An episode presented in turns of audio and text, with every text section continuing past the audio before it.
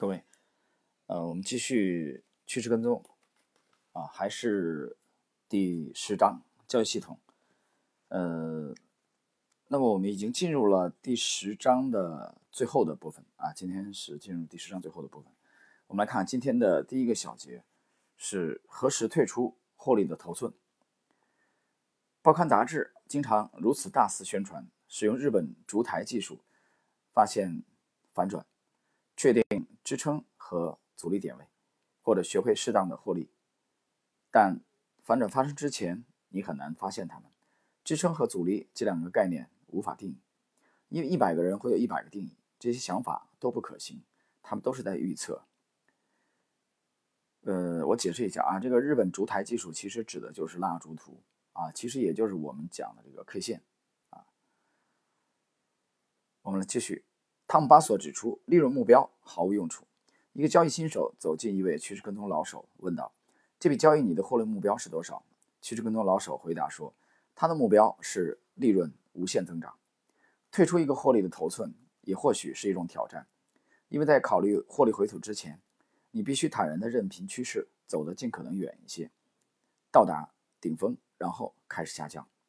比如，你的账面收益有 百分之百 了，这时如果你兑现，那些账面收益就会成为真实收益，但是如果趋势依旧向上，你就犯了一个大错误，因为你限制了利润的增长。如果你做好几笔交易，会有很多获利空间。如果趋势还是向上的，这还不是退出获利头寸的时候。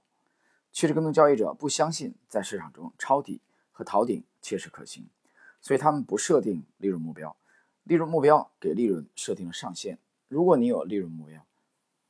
你会在到达设定的利润之后停下来。例如你在一百美元时进场，而在你进场之前，你假定如果价格上涨 百分之二十五 啊，即涨到一百二十五美元，你就离场。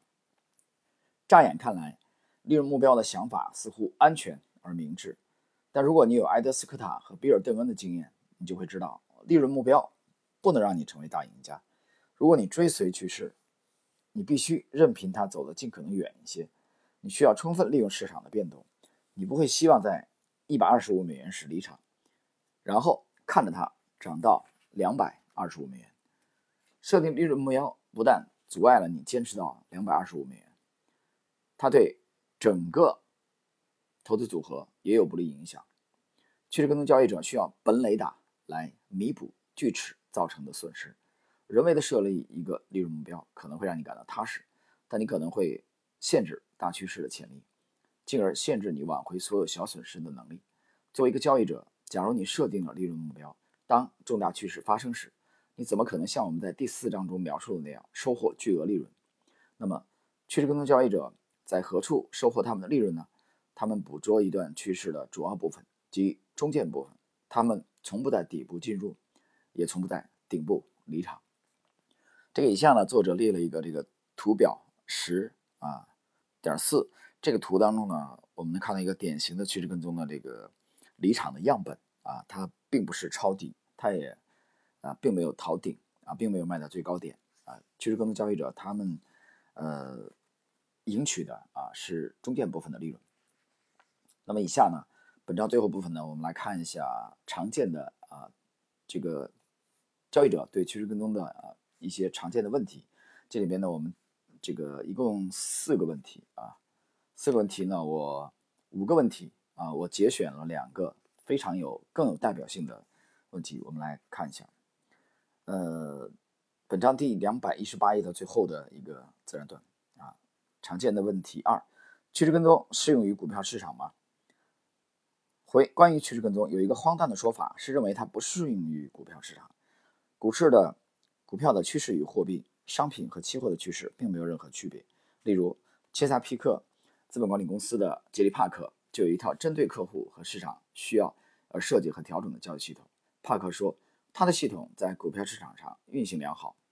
尤其是针对某个行业中出现异常波动的股票。他补充说，我们的专长是趋势跟踪、系统交易和模型开发，所以我们可能跟踪中国瓷器的走势、金银的走势或者股票期货的走势，以及客户需要的一切走势。我们用这些卓越的系统进行交易并进行测试，以确定过去的做法无误。还有遵守纪律，保持理性，把我们的方法应用到期货交易中。我们需要以全球的眼光来看待投资领域，并与他人交流我们在系统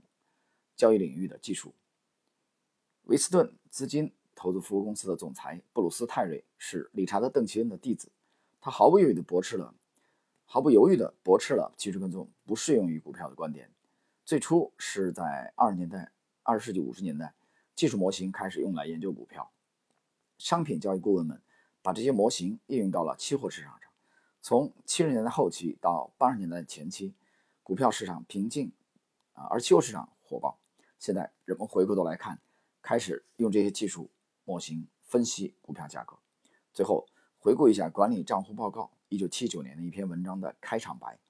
通过趋势跟踪技术手段交易股票和商品期货是一门历史久远的艺术啊。那么作者的观点非常鲜明啊，完全适用于股票市场趋势跟踪。好，这个问题四啊，常见的问题四，短线交易的局限性是什么？我们来，大家一定要注意听一下这个问题啊！很多的人其实没有明白啊，这个问题是一个精华所在。本书的它是这些迷信纯短线、高频交易者和趋势跟踪的这个最主要的区别。我们看看作者是如何来解答的。如果你以较高的频率进行交易，你每笔交易获得的利润会减少，而你的交易费用却没变。这不是一种获胜的策略。然而，还是有一些交易者相信短线交易风险更小。短线交易按照定义，风险并不会小一些。维克多·尼德霍夫和长期资本管理公司的灾难性后果就证明了这一点。当然，也有擅长短线的交易者，但是在你进行短线交易时，你需要先想一想你是否具备这种能力。短线交易专家，比如希塔德尔投资公司的肯尼斯·格里芬，拥有几百名员工，团队合作，每天不间断交易。格里芬有着非凡的历史记录，但他也不认为市场遵从正态分布。遗憾的是，一些无知者往往对短线交易的缺陷视而不见，他们本应该了解更多的。啊，维亚康姆公司的首席执行官萨姆纳·雷德斯通最近被记者采访，